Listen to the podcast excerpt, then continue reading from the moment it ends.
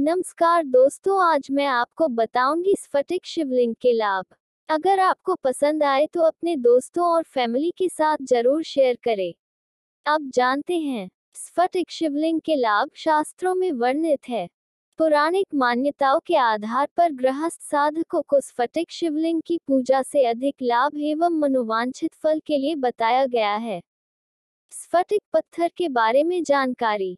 स्फटिक एक रंगहीन पारदर्शी, निर्मल और शीत प्रभाव वाला उपरत्न है। स्फटिक को अन्य नामों से भी जाना जाता है। इसे अंग्रेज़ी में रॉक क्रिस्टल क्वार्ट्स संस्कृत में सितोपल कांचमणि, शिवप्रिय फिटिक सफ़ेद, बिल और आदि। यह सीओ चार के सिलिकन ऑक्सीजन चतुष्फलकी से बना होता है। स्फटिक पत्थर अधिक ऊर्जावान माना गया है। इसकी प्रवृत्ति ठंडी होती है। इसकी मालाओं से अनेक देवी देवताओं का जप किया जाता है। इसमें माता लक्ष्मी का साक्षात रूप भी माना गया है। लाभ वास्तु शास्त्र के अनुसार स्फटिक शिवलिंग को घर में रखने मात्र से सारे वास्तु दोष खत्म हो जाते हैं। घर में सुख शांति लाने के लिए पति पत्नी के कलह को दूर के लिए स्फटिक शिवलिंग की घर में नित्य पूजा लाभकारी मानी गई है। यह अधिक ऊर्जावान होने के कारण घर की सारी नकारात्मक ऊर्जाओं को दूर रखता है और घर में सकारात्मक ऊर्जा बनाए रखता है। ऑफ़िस, घर, दुकान, मंदिर या तिजोरी में स्फटिक शिवलिंग के नित्य जलाभिषेक अथवा पूजा से धन, धान्य समृद्धि बनी रहती है। साधक पंचामृत से जलाभिषेक करे तो उसे कल्याणकारी माना गया है। शिक्षा के क्षेत्र में प्रतियोगिता परीक्षा की तैयारी कर रहे छात्रों को स्फटिक शिवलिंग पूजा स्थल पर एवं पस में स्फटिक पत्थर रखना चाहिए। दरिद्रता, रोग, गरीबी, वास्तु नकारात्मकता, असफलता आदि से बचने के लिए स्फटिक शिवलिंग का नित्य पूजन करना सर्वश्रेष्ठ माना गया है। जलाभिषेक के समय ओम नमः शिवाय उच्चारण करें। मंत्र, ओम ह्रौन वम शिवाय सशक्तिकाय नमः। उपरोक्त मंत्र जलाभिषेक के बाद जप करें। धन्यवाद। नमस्कार दोस्तों, आज मैं आपको बताऊँगी। जानिए अलग अलग प्रकार के शिवलिंग पर अभिषेक करने का फल। अगर आपको पसंद आए तो अपने दोस्तों और फैमिली के साथ ज़रूर शेयर करें। अब जानते हैं विभिन्न प्रकार के शिवलिंग पर अभिषेक करने का फल। शिव जी भोले भंडारी है। उनकी पूजा में वैसे तो किसी प्रकार के आडंबर की आवश्यकता नहीं होती है। वे सामान्य से जल अर्पित करने से ही प्रसन्न हो जाते हैं। लेकिन अपनी मनोकामना विशेष की पूर्ति के लिए विभिन्न धातुओं से बने शिवलिंग पर अभिषेक करने से इच्छा ज़रूर पूरी होती है। यहाँ तक कि नवग्रहों को साधने के लिए, नवग्रहों को प्रसन्न करने के लिए भी उनके रत्नों से बने शिवलिंग पर अभिषेक करने से उस ग्रह विशेष की अनुकूलता प्राप्त होती है। लोहे के बने शिवलिंग पर अभिषेक करने से शत्रुओं का नाश होता है। तांबे के शिवलिंग पर अभिषेक करने से लंबा और स्वस्थ जीवन मिलता है। पीतल के शिवलिंग पर अभिषेक करने से समस्त सुखों की प्राप्ति होती है। चांदी के शिवलिंग पर अभिषेक करने से प्रतिष्ठा में वृद्धि होती है। स्वर्ण के शिवलिंग पर अभिषेक करने से दीर्घायु और लक्ष्मी की प्राप्ति होती है। कांसे के शिवलिंग पर अभिषेक करने से यश और प्रसिद्धि प्राप्त होती है। स्फटिक के शिवलिंग पर अभिषेक करने से सारी मनोकामनाएँ पूरी होती है। पारत का शिवलिंग सर्वश्रेष्ठ होता है। इस पर अभिषेक करने से सुख, सौभाग्य और लक्ष्मी की प्राप्ति होती है। हीरे के बने शिवलिंग पर अभिषेक करने से दीर्घायु की प्राप्ति होती है। नीलम के बने शिवलिंग पर अभिषेक करने से सम्मान की प्राप्ति होती है। मोती के शिवलिंग पर अभिषेक करने से रोगों का नाश होता है। माणिक्य के शिवलिंग पर अभिषेक करने से सूर्य ग्रह की कृपा प्राप्त होती है। मूँगे के शिवलिंग पर अभिषेक करने से मंगल दोष दूर होते हैं। पन्ने के शिवलिंग पर अभिषेक करने से बुद्ध से जुड़े दोष दूर होते हैं और सुख सौभाग्य में वृद्धि होती है। पुखराज के शिवलिंग पर अभिषेक करने से दाम्पत्य सुख प्राप्त होता है। वैवाहिक जीवन सुखमय होता है। धन्यवाद। नमस्कार दोस्तों, मेरे चैनल पर आप सबका स्वागत है। आज मैं आपको बताऊँगी कि शिवलिंग पर कौन सी ऐसी चीज़ें चढ़ाने से आपको क्या क्या लाभ होंगे। तो चलिए जानते हैं फिर। वीडियो को पूरा देखिएगा ताकि आपको पूरी जानकारी मिल सके। शिवलिंग पर कच्चे चावल चढ़ाने से धन संपत्ति की प्राप्ति होती है। तिल चढ़ाने से समस्त पापों का नाश होता है। शिवजी शिवलिंग पर जौ चढ़ाने से लंबे समय से चल रही परेशानियाँ दूर होती है। शिवलिंग पर गेहूँ चढ़ाने से सुयोग्य पुत्र की प्राप्ति होती है। शिवलिंग पर जल चढ़ाने से परिवार के किसी सदस्य को तेज बुखार कम हो जाता है, ऐसी मान्यता है। शिवलिंग पर दूध में चीनी मिलाकर चढ़ाने से बच्चों का मस्तिष्क तेज होता है। शिवलिंग पर गन्ने का रस चढ़ाने से सभी सांसारिक सुखों की प्राप्ति होती है। शिवलिंग पर गंगाजल चढ़ाने से मनुष्य को भौतिक सुखों के साथ साथ मोक्ष की प्राप्ति होती है। शिवलिंग पर शहद अर्पित करने से टीबी मधुमेह की समस्या से राहत मिलती है। शिवलिंग पर गाय का दूध से बने शुद्ध देसी घी चढ़ाने से शारीरिक दुर्बलता से मुक्ति मिलती है। तो ये थे कुछ उपाय जो मैंने आपको बताए अगर आपको पता आप एक वीडियो को लाइक ज़रूर कीजिएगा। मेरे चैनल को सब्सक्राइब करना ना भूलें। सब्सक्राइब के बटन पर दबाइए, उसके बाद घंटे के बटन पर दबाइए, ताकि मेरे आने वाले नए वीडियोस आप तक सबसे पहले पहुँच सके। मैंने मेरे चैनल पर और भी बहुत सारे वीडियोस डाले हुए हैं। आप उन्हें भी देख सकते हैं मेरे चैनल को सब्सक्राइब करके। वीडियो देखने के लिए धन्यवाद। नमस्कार दोस्तों, मेरे चैनल पर आप सबका स्वागत है। आज मैं आपको ज्योतिषी उपाय बताने वाली हूँ, जिसे आप सोमवार के दिन कर सकते उपाय ये है कि जिन लोगों को अकारण भय बना रहता है, उनको क्या करना चाहिए? और ये उपाय मैं आपको बताऊँगी, इससे आपके जो है आत्मविश्वास में भी वृद्धि होगी। तो वीडियो को पूरा सुनिएगा, अगर आपको पसंद है तो अपने दोस्तों के साथ फ्रेंड्स और फैमिली के साथ ज़रूर शेयर कीजिएगा। आपको जो उपाय है वो सोमवार के दिन करना है। सोमवार के दिन जिन लोगों को अकारण भय बना रहता है, उन्हें सोमवार के दिन उत्तर दिशा की ओर मुँह करके भगवान शिव जी को जो है जल चढ़ाना है, बेलपत्र चढ़ाना है और शिव रक्षा स्त्रोत्र का पाठ करना है। ऐसा करने से आपके आत्मविश्वास में भी वृद्धि होगी और आपका अकारण भय जो आपको लगता है, वो भी दूर हो जाएगा। बहुत ही सरल और आसान उपाय है। अगर आप मंदिर में जाकर शिवलिंग पर बेलपत्र नहीं चढ़ा सकते या बेलपत्र नहीं मिलता है तो आप सिर्फ़ शिव रक्षा स्त्रोत्र का पाठ करना है आपको। सिर्फ़ एक बार करना है, सोमवार को करना है, हर सोमवार आपको करना है। जब तक आपका आत्मविश्वास में वृद्धि ना हो जाए, आपको भय लगना बंद ना हो जाए। तो ये था बहुत सरल और आसान उपाय। अगर आपको कोई भी उलझन हो तो आप मुझे कमेंट बॉक्स में कमेंट कर सकते हैं। वीडियो देखने के लिए धन्यवाद। नमस्कार, मेरे चैनल पर आप सबका स्वागत है। आज मैं आपको जो है नारियल का उपाय बताने वाली हूँ। ये आपको किस तरह से करना है, क्या करना है पूरा बताऊँगी। आपको अचानक कष्ट आते हैं, उनसे छुटकारा कैसे पाना है। किसी, आपके घर के किसी परिवार के सदस्य की सेहत ख़राब है तो उससे आपको ये उपाय काम में आएगा। वीडियो को पूरा देखिएगा। अगर आपको वीडियो पसंद आए तो अपने दोस्तों के साथ फ्रेंड्स और फैमिली के साथ वीडियो ज़रूर शेयर कीजिएगा, ताकि सब तक ये वीडियो पहुँच सके और उनको भी इस वीडियो का फ़ायदा मिल सके। ये नारियल का उपाय है। आपको जो है एक पानीदार नारियल ले लेना है।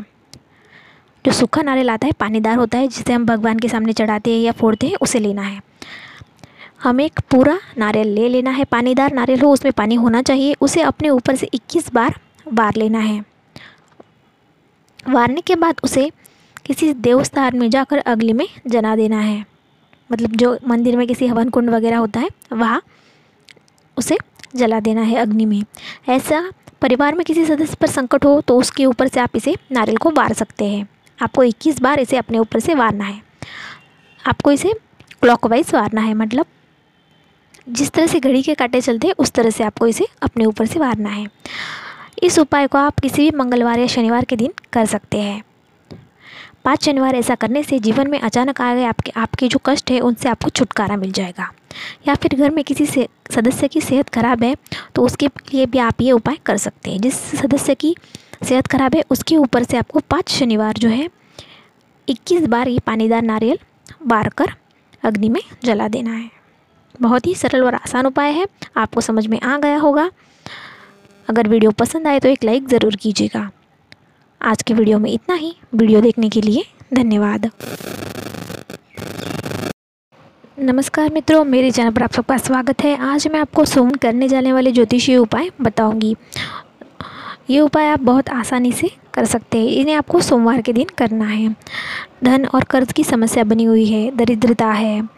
तो आपको कौन सा उपाय करना चाहिए? ये बताऊँगी और आर्थिक समृद्धि के लिए उपाय बताऊँगी जो आपको सोमवार के दिन करना है। वीडियो को पूरा देखिएगा। अगर आपको वीडियो पसंद आए तो अपने दोस्तों के साथ फ्रेंड्स और फैमिली के साथ ज़रूर शेयर कीजिएगा। सबसे पहले जीवन में धन और कर्ज की समस्या बनी हुई है। दरिद्रता से छुटकारा पाना है। तो सोमवार के दिन शिव मंदिर में जाकर शिवलिंग पर जल और चावल के कुछ दाने अर्पित करें। बचे हुए चावल के दाने दान कर दें। इसे वापस घर ना लाए। धन प्राप्ति के लिए चावल के दान विशेष लाभदायी माना गया है। इससे जो है, आपका धन और कर्ज की समस्या भी दूर होगी और दरिद्रता से भी छुटकारा मिल जाएगा। दूसरा उपाय मैं आपको बता देती हूँ, आर्थिक समृद्धि के लिए। पैसों की तंगी दूर करने के लिए आपको हर सोमवार किसी नदी या तालाब के किनारे मछलियों को आटे की गोलियाँ बनाकर खिलानी है। गोलियाँ नदी में डालते समय भगवान शिव का ध्यान करना है, ओम नमः शिवाय का जाप करना है। ऐसा करने से घर में लक्ष्मी जी का वास होता है और आर्थिक समृद्धि भी बढ़ती है।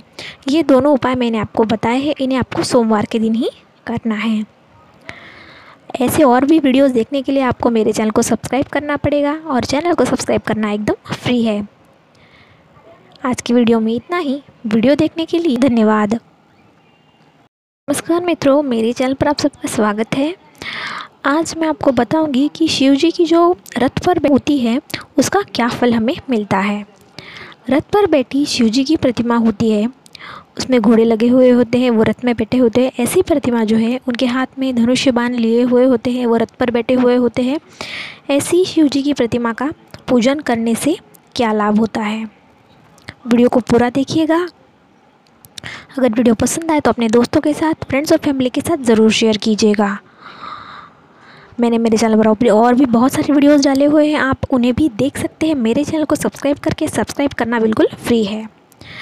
ऐसी शिव जी की प्रतिमा फ़ोटो, जिसमें शिव जी रथ पर बैठे हुए हैं, उनके हाथ में धनुष्यबान लिए हुए हैं, ऐसी शिव प्रतिमा का पूजन करने से मनुष्य को जाने अनजाने किए हुए पापों से मुक्ति मिलती है।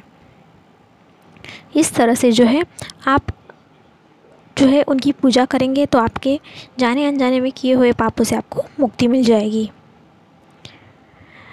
आप अलग अलग शिव जी की प्रतिमा होती है, उनका अलग अलग फल होता है पूजन करने का।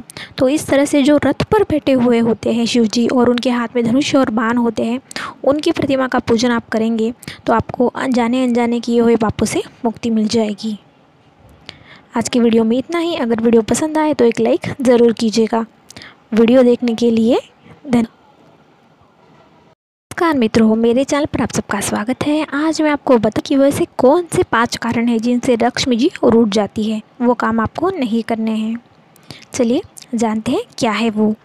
वीडियो को अंत तक पूरा देखिएगा ताकि आपको पूरी बात समझ में आ सके। मैं ज़्यादा बड़े बड़े वीडियोज़ नहीं बनाती हूँ ताकि आपको जो है पूरा देखने में आसानी हो सके।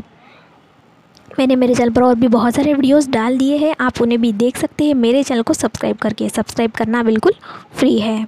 चलिए जानते हैं वो कौन से पाँच कारण हैं जिनसे लक्ष्मी जी रुष्ट हो जाती है। कमल पुष्प बिल्व पत्र को लांगने अथवा पैरों से कुचलने पर लक्ष्मी जी रुष्ट हो जाती है। भूमि या भवन की दीवारों पर अचानक अनावश्यक लिखना बासी अन्न खाना, उस पर भी लक्ष्मी जी कृपा नहीं करती है। जो पैर से रगड़ रगड़ कर जो है अतिथियों का सम्मान नहीं करते।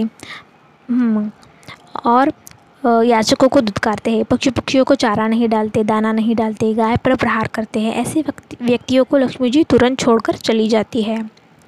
जो निर्वस्त्र होकर स्नान करते हैं नदी तालाब में जल में मल मूत्र जो है त्यागते हैं उनसे लक्ष्मी जी जो है अपने शत्रु से कर्ज के हवाले कर देती है।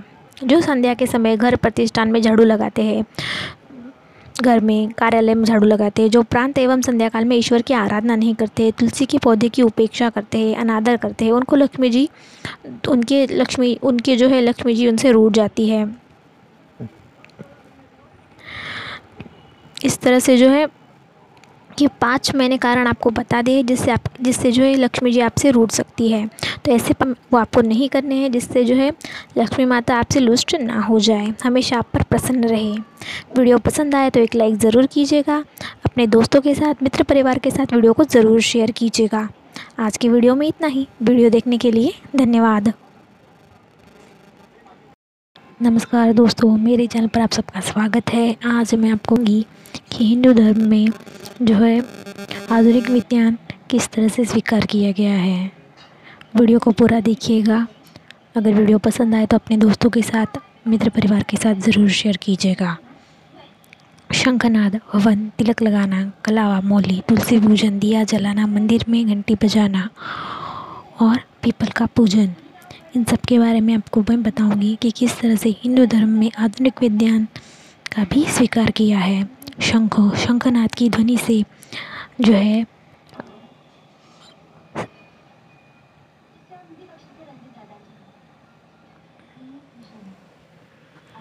शंखनाद की ध्वनि से जो है स्नायु पुत्र जो है वो संतुलित रहता है। प्रतिदिन शंख बजाने से फेफड़ों को भी मजबूती मिलती है। तिलक लगाना, आज्ञा चक्र को ये जागृत करता है। एकाग्रता और आत्मविश्वास को भी बढ़ाता है। कलावा मतलब मौली, हाथ में कलावा बांधना आप आप में निर्भरता को, आपकी आत्मनिर्भरता को बढ़ाता है। सुरक्षा कवच का कार्य करता है और रक्त संचार भी सुरक्षित रखता है। हवन। वायुमंडल जो है, हवन करने से शुद्ध होता है। जीवाणु विषाणु मर जाते हैं। घर में सकारात्मक ऊर्जा बढ़ती है। मंदिर में घंटी बजाना। घंटे की घंटे की ध्वनि से मन और मस्तिष्क की, मन और मस्तिष्क में चल रही बातों को हम भूल जाते हैं और मन ईश्वर में एकाग्र रहता है। दिया जलाना सकारात्मक ऊर्जा को बढ़ाता है। मन को शांति देता है। तुलसी पूजन। तुलसी घर में सकारात्मक ऊर्जा बढ़ाती है। साथ ही साथ अनेक स्वास्थ्य भी स्वास्थ्य लाभ भी तुलसी के पत्तों से हमें मिलते हैं। पीपल का पूजन, धार्मिक क्रियाओं की मान्यताओं में तुलसी का, पीपल का पूजन किया जाता है। इसके अलावा ये ऑक्सीजन पाने का सबसे सर्वश्रेष्ठ माध्यम माना गया है। पीपल के पत्तों से बहुत अच्छा ऑक्सीजन हमें मिलता है। तो इस तरह से आधुनिक विज्ञान के सहारे से हिंदू धर्म ने स्वीकार किया हुआ है। आज के वीडियो में इतना ही। अगर आपको वीडियो पसंद आए तो एक लाइक ज़रूर कीजिएगा। वीडियो देखने के लिए धन्यवाद। नमस्कार दोस्तों, आज मैं आपको बताऊँगी स्वस्तिक का महत्व। स्वस्तिक का महत्व क्या है? ये बताऊँगी किसी भी शुभ कार्य को आरंभ करने से पहले स्वस्तिक का चिन्ह बनाकर उसकी पूजा करने का महत्व है। इस चिन्ह को मंगल का प्रतीक माना जाता है। स्वस्तिक में पाँच देवों का निवास होता है। यह देव है गौरी, गणेश, ब्रह्मा, विष्णु और महेश। इसी कारण स्वस्तिक में पाँच गुना ज़्यादा शक्ति होती है। अपने पूजा स्थान पर इसे बनाने से रिद्धि, सिद्धि और समृद्धि के साथ साथ धन वैभव की भी प्राप्ति हो धन्यवाद। दोस्तों, मेरे चैनल पर आप सबका स्वागत है। आज मैं आपको बताऊँगी कि पढ़ाई में मन लगने के लिए क्या उपाय हमें करने चाहिए। बहुत ही कारीगर उपाय मैं आपको बताऊँगी। तो अगर आपको उपाय पसंद आए तो आप इन्हें ज़रूर कीजिएगा। अपने दोस्तों के साथ मित्र परिवार के साथ ज़रूर उपाय को शेयर कीजिएगा। चलिए जानते हैं फिर क्या वो उपाय हैं जो है पढ़ाई में मन लगेंगे। पढ़ा हुआ नहीं भूलेंगे, याद रखेंगे। शास्त्रानुसार जब आपका सूर्य स्वर यानी दाया स्वर नासिका से चल रहा हो मतलब अर्थात आपके नाक से जो है दाहिने हिस्से से सांस ले रहे हो आप, तब कठिन विषय का अध्ययन करना चाहिए। इस उपाय से मुश्किल से मुश्किल पाठ शीघ्र से याद हो जाएगा।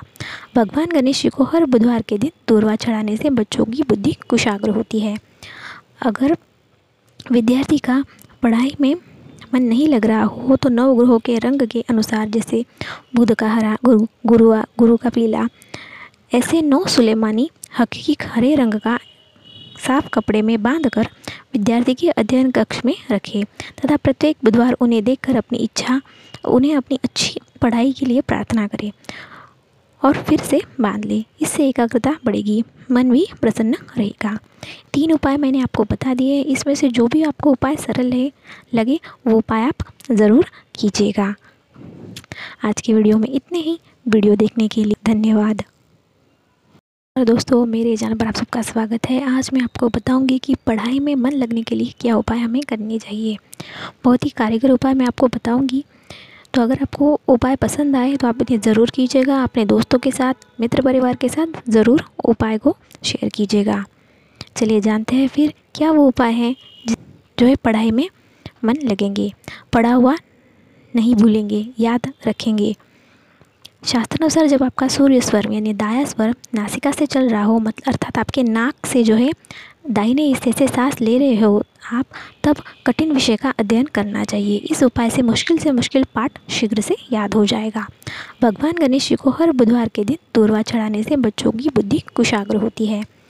अगर विद्यार्थी का पढ़ाई में मन नहीं लग रहा हो तो नव ग्रहों के रंग के अनुसार जैसे बुध का हरा, गुरु, गुरुआ, गुरु का पीला, ऐसे नौ सुलेमानी हकीक हरे रंग का साफ़ कपड़े में बांधकर विद्यार्थी के अध्ययन कक्ष में रखें तथा प्रत्येक बुधवार उन्हें देखकर अपनी इच्छा, उन्हें अपनी अच्छी पढ़ाई के लिए प्रार्थना करें और फिर से बाँध लें। इससे एकाग्रता बढ़ेगी, मन भी प्रसन्न रहेगा।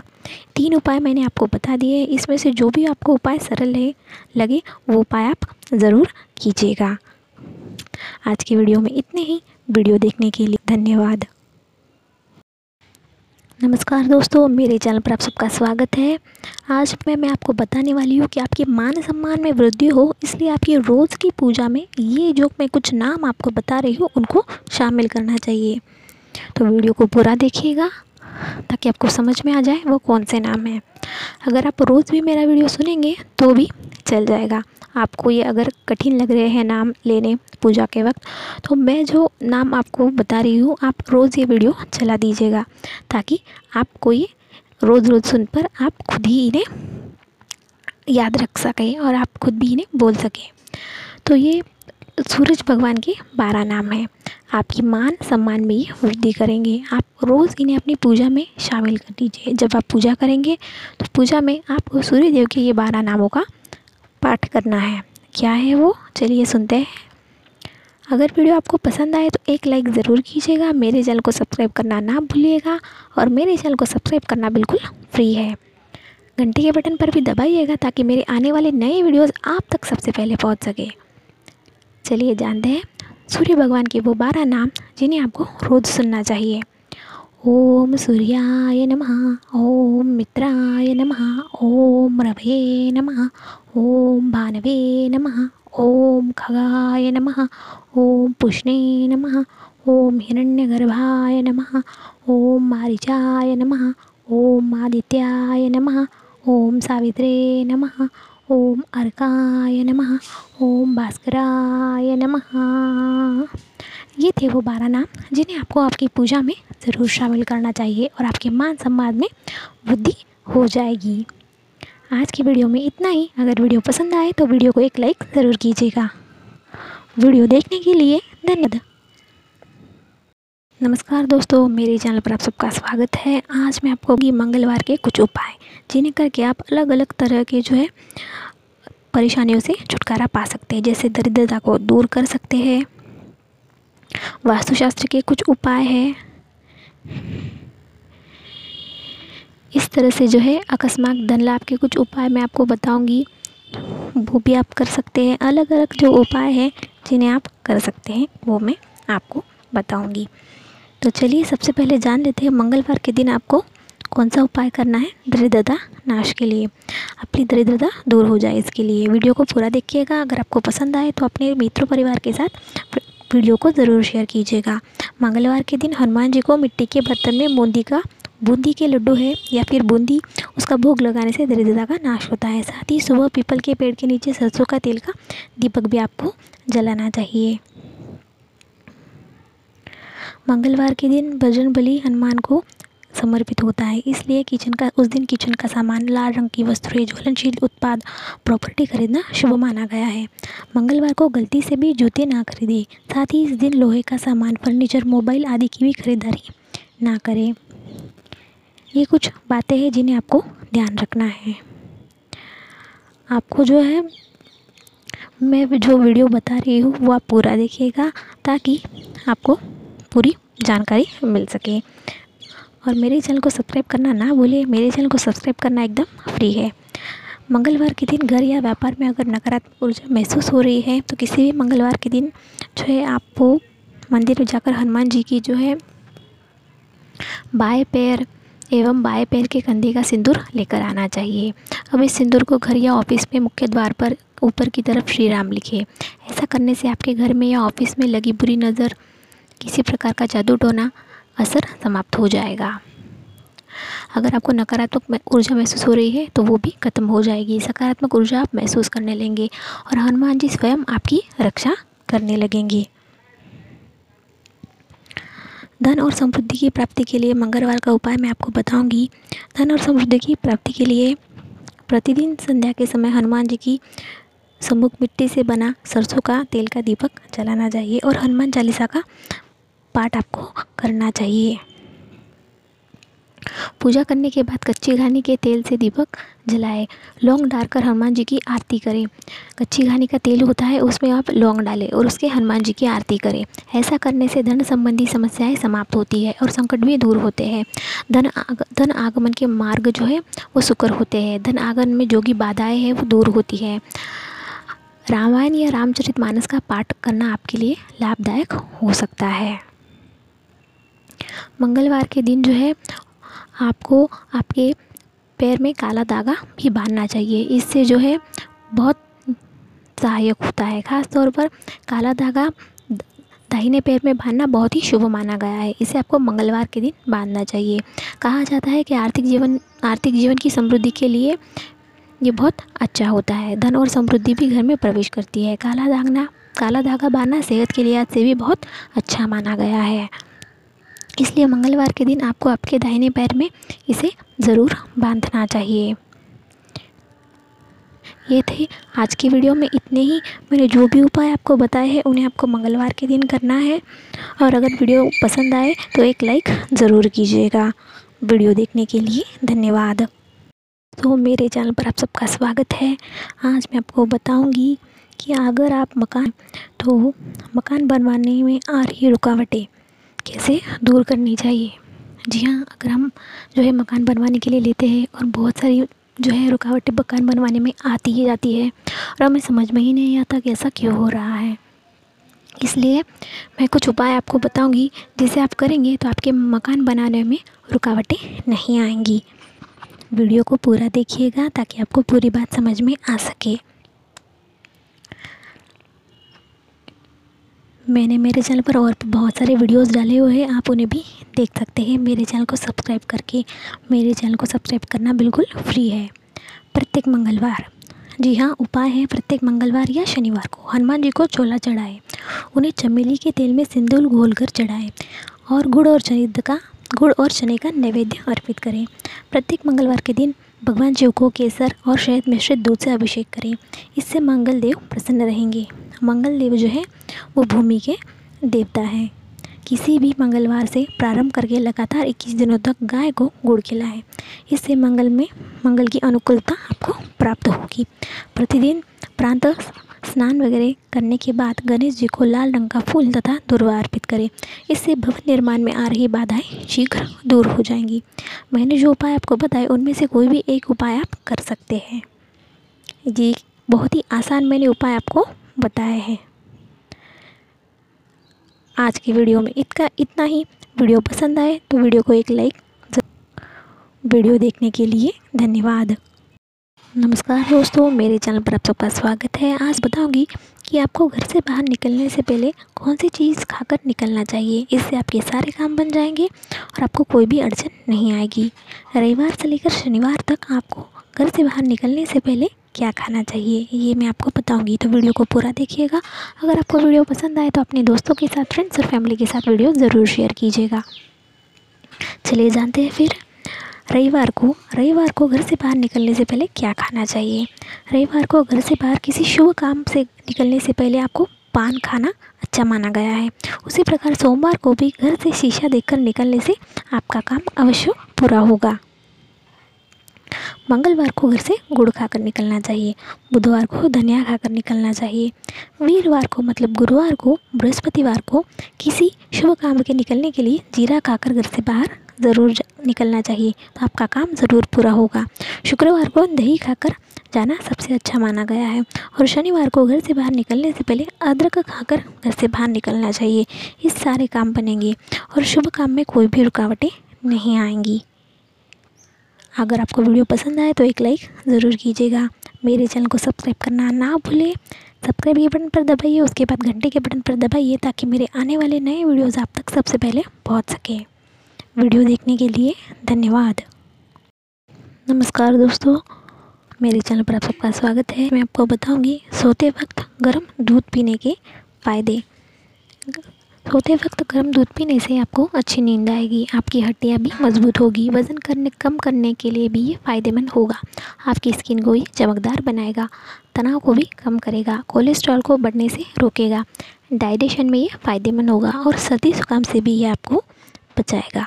इसलिए सोते वो जो है गर्म दूध पीना चाहिए। वीडियो पसंद आए तो एक लाइक ज़रूर कीजिएगा। मेरे चैनल को सब्सक्राइब ज़रूर कीजिएगा। मेरे चैनल को सब्सक्राइब करना एकदम फ्री है। घंटी के बटन पर दबाइएगा ताकि मेरे आने वाले नई वीडियोज़ आप तक सबसे पहले पहुँच सके। आज के वीडियो में इतना ही। व्हिडिओ देखने के लिए धन्यवाद। नमस्कार, माझ्या चॅनलवर तुमचे स्वागत आहे। आज मी तुम्हाला सांगणार आहे, घाटस्थापना दोन हज़ार एकवीस डेट या दिवसापासून सुरू होतोय नवरात्रोत्सव. जाणून घ्या घटस्थापना मुहूर्त आणि पूजाविधी. तुम्हाला जर व्हिडिओ आवडला तर तुमच्या मित्रांबरोबर व कुटुंबाबरोबर व्हिडिओ नक्की शेअर करा. घाटस्थापना दोन हजार एकवीस डेट. या दिवसापासून सुरू होतोय नवरात्रोत्सव. जाणून घ्या घटस्थापना मुहूर्त आणि पूजाविधी. शारदीय नवरात्री सुरू होण्यास केवळ दोन आठवडे शिल्लक आहे.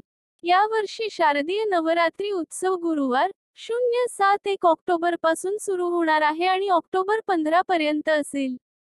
शारदीय नवरात्री नवरात्री दोन हजार एकवीस सुरू होण्यास केवळ दोन आठवडे शिल्लक आहे. या वर्षी शारदीय नवरात्री नवरात्री दोन हजार एकवीस उत्सव गुरुवार शून्य सात एक ऑक्टोबरपासून सुरू होणार आहे आणि ऑक्टोबर पंधरा पर्यंत असेल. यावर्षी दसरा हा सण शुक्रवार ऑक्टोबर पंधरा रोजी राजरा करण्यात येणार आहे. नवरात्रीमध्ये दुर्गा देवीच्या नऊ रूपांची पूजा केली जाते. नवरात्रीच्या पहिल्या दिवसाला घटस्थापना असेही म्हणतात. घटस्थापनेला या उत्सवात विशेष महत्त्व आहे. घटस्थापना नवरात्रीच्या पहिल्या दिवशी केली जाते. घटस्थापनेचा शुभ मुहूर्त व्रत विधी आणि नियम जाणून घेऊयात. शारदीय नवरात्रीमध्ये घटस्थापनेचा शुभ मुहूर्त. शारदीय नवरात्रीची सुरुवात एक शून्य शून्य सात एक दिवस गुरुवार. घट स्थापना किंवा कलश स्थापना एक शून्य शून्य सात एक रोजी.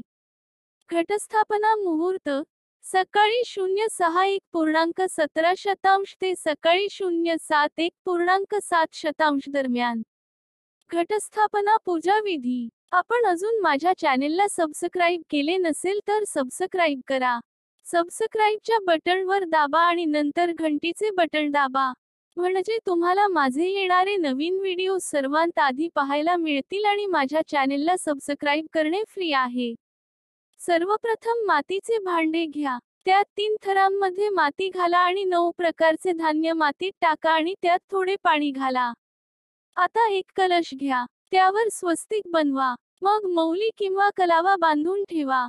यानंतर कलश गंगाजल आणि स्वच्छ पाण्याने भरा. त्यात एक पूर्ण सुपारी फुलं आणि दुर्वा घाला. तसेच अत्तर पंचरत्न आणि नाणे देखील टाका. कलशाच्या आत आंब्याची पाने लावा. कलशाच्या झाकणावर तांदूळ ठेवा. देवीचे स्मरण करताना कलशाचे झाकण लावा. आता एक नारळ घ्या आणि त्यावर कलवा बांधा. कलशवर स्वस्तिक चिन्ह बनवा. कुंकवाने नारळावर टिळक लावा आणि नारळ कलशावर ठेवा. कलशावर नारळासोबत तुम्ही काही फुलेही ठेवू शकता. दुर्गा देवीच्या स्वागतासाठी हा कलश मंदिरात स्थापन करा. व्हिडिओ पाहल्याबद्दल धन्यवाद. नमस्कार दोस्तों, आज मैं आपको बताऊँगी नवरात्रि 2021 नवरात्रि में आखिर क्यों बोए जाते हैं, जो जाने कारण महत्व और क्या देते हैं, शुभ और अशुभ संकेत। अगर आपको पसंद आए तो अपने दोस्तों और फैमिली के साथ ज़रूर शेयर करें।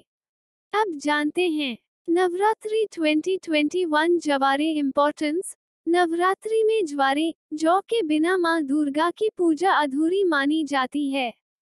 शारदीय नवरात्रि हो या फिर गुप्त नवरात्रि या फिर चैत्र नवरात्रि की बात करें, सभी नवरात्रि में ज्वारे का काफ़ी महत्व होता है। मान्यता है कि कलश या घट स्थापना के साथ ही जौ बोए जाते हैं, क्योंकि इसके बिना माँ दुर्गा की पूजा अधूरी मानी जाती है। ये दिन से ही कलश स्थापना के साथ मिट्टी के बर्तन में जो बो दिए जाते हैं और ये परंपरा काफ़ी पुरानी है। बता दें कि जो शुभ मुहूर्त के अनुसार ही बोए जाते हैं।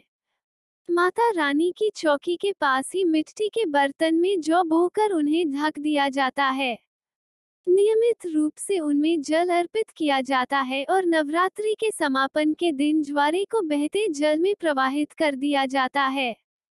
ज्वारे बोने का एक कारण और महत्व होता है। इतना ही नहीं, ज्वारे उगते समय कई शुभ और अशुभ संकेत भी देते हैं। आइए डालते हैं इन पर एक नज़र। जौ क्या होता है? जौ को ही ज्वारे भी कहते हैं। नवरात्रि के दिनों में मंदिर घर और पूजा के पंडालों में मिट्टी के बर्तन में ज्वारे बोए जाते हैं। नियमित रूप से इनमें जल अर्पित किया जाता है और ये धीरे धीरे अंकुरित होकर बढ़ते हैं और हरी भरी फ़सल की तरह लगते हैं। नवरात्रि के समापन पर इन्हें बहते हुए जल में प्रवाहित कर दिया जाता है। क्यों बोए जाते हैं ज्वारे?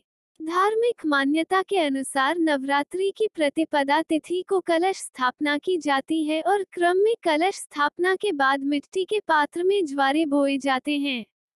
पूजा स्थल पर ज्वारे इसलिए बोए जाते हैं क्योंकि धार्मिक ग्रंथों में सृष्टि की पहली फ़सल जौ को ही बताया गया है। इसलिए जब भी देवी देवताओं की पूजा की जाती है तो हवन के समय जौ ही अर्पित किए जाते हैं।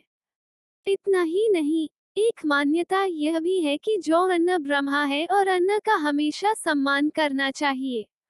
इसलिए पूजा में जौ का इस्तेमाल किया जाता है। शुभ और अशुभ संकेत देते हैं ज्वारे। अगर आपने अब तक मेरे चैनल को सब्सक्राइब नहीं किया है तो सब्सक्राइब कीजिए। सब्सक्राइब के बटन पर दबाएँ और उसके बाद घंटी के पर दबाएँ। ताकि मेरे आने वाले नए वीडियो आप तक सबसे पहले पहुँच सके और मेरे चैनल को सब्सक्राइब करना बिल्कुल फ्री है। नवरात्रि के दिनों में बोए जाने वाले ज्वारे आपको आने वाले दिनों के बारे में संकेत देते हैं। मान्यता है कि बोए गए जौ अगर नवरात्रि के शुरुआती तीन दिनों में ही अंकुरित होने लगते हैं तो शुभ होता है। लेकिन अगर ये बिल्कुल उगते ही नहीं है तो इन्हें आने वाले दिनों के लिए अशुभ संकेत माना जाता है।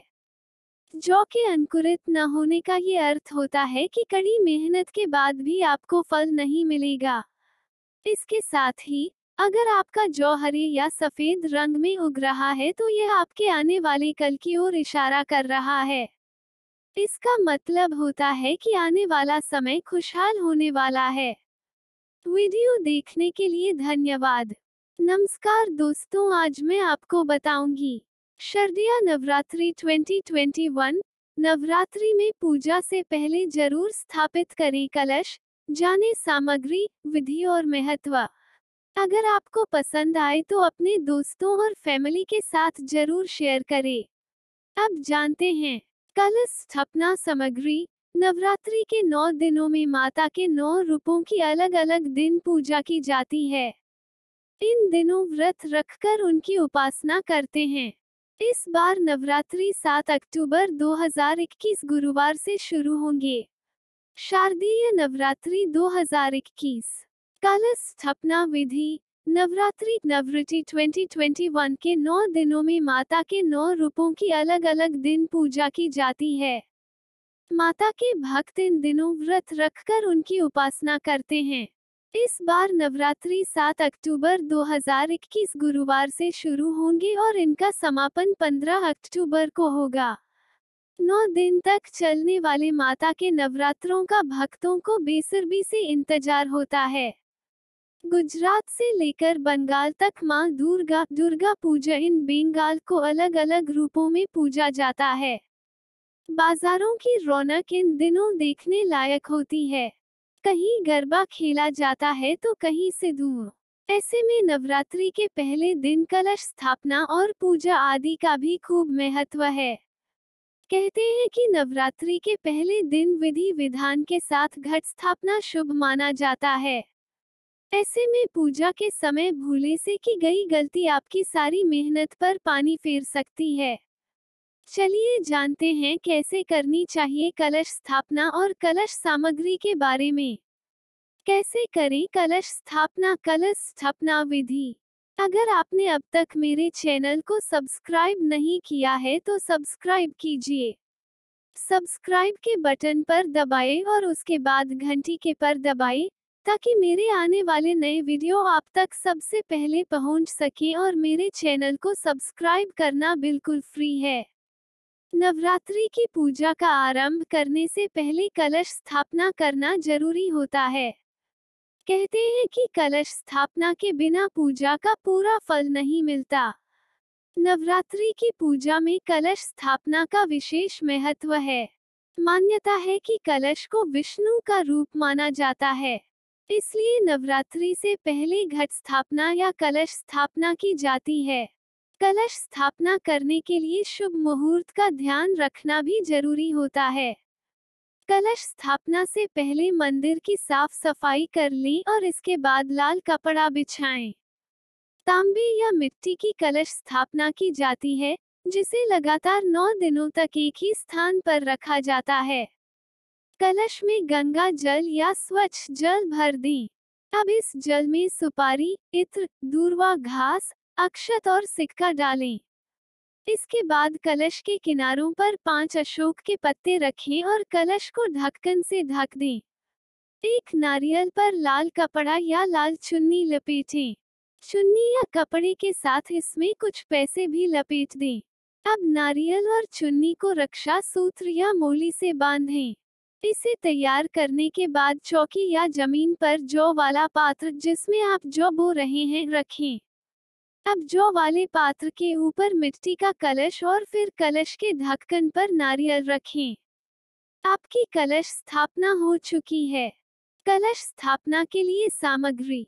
जौ बोने के लिए मिट्टी का पात्र। साफ़ मिट्टी। मिट्टी का एक छोटा घड़ा।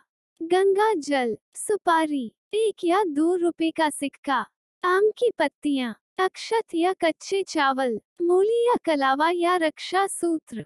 जौ जवारे, इत्र वैकल्पिक, फूल और फूल माला नारियल, लाल कपड़ा या लाल चुन्नी, दूर व घास, कलश स्थापना का महत्व, धार्मिक ग्रंथों के अनुसार कलश को सुख, समृद्धि और मगन कामनाओं का प्रतीक माना गया है। कहते हैं कि कलश के मुख में भगवान विष्णु जी का निवास होता है। कलश के कंठ में रुद्र और मूल में ब्रह्मा जी समाये हैं। वहीं, कलश के मध्य में दैवीय शक्तियों का निवास होता है, इसलिए नवरात्रि के शुभ दिनों में कलश स्थापना करना ज़रूरी और शुभ होता है। कलश स्थापना के दौरान कलश के चारों ओर जो बोए जाते हैं। इसके पीछे मान्यता यह है कि सृष्टि की शुरुआत के समय पहली फ़सल जो ही थी, इसलिए इसे पूर्ण फ़सल कहा जाता है। और यही कारण है कि ये हवन के समय देवी देवताओं को चढ़ाई जाती है। वीडियो देखने के लिए धन्यवाद।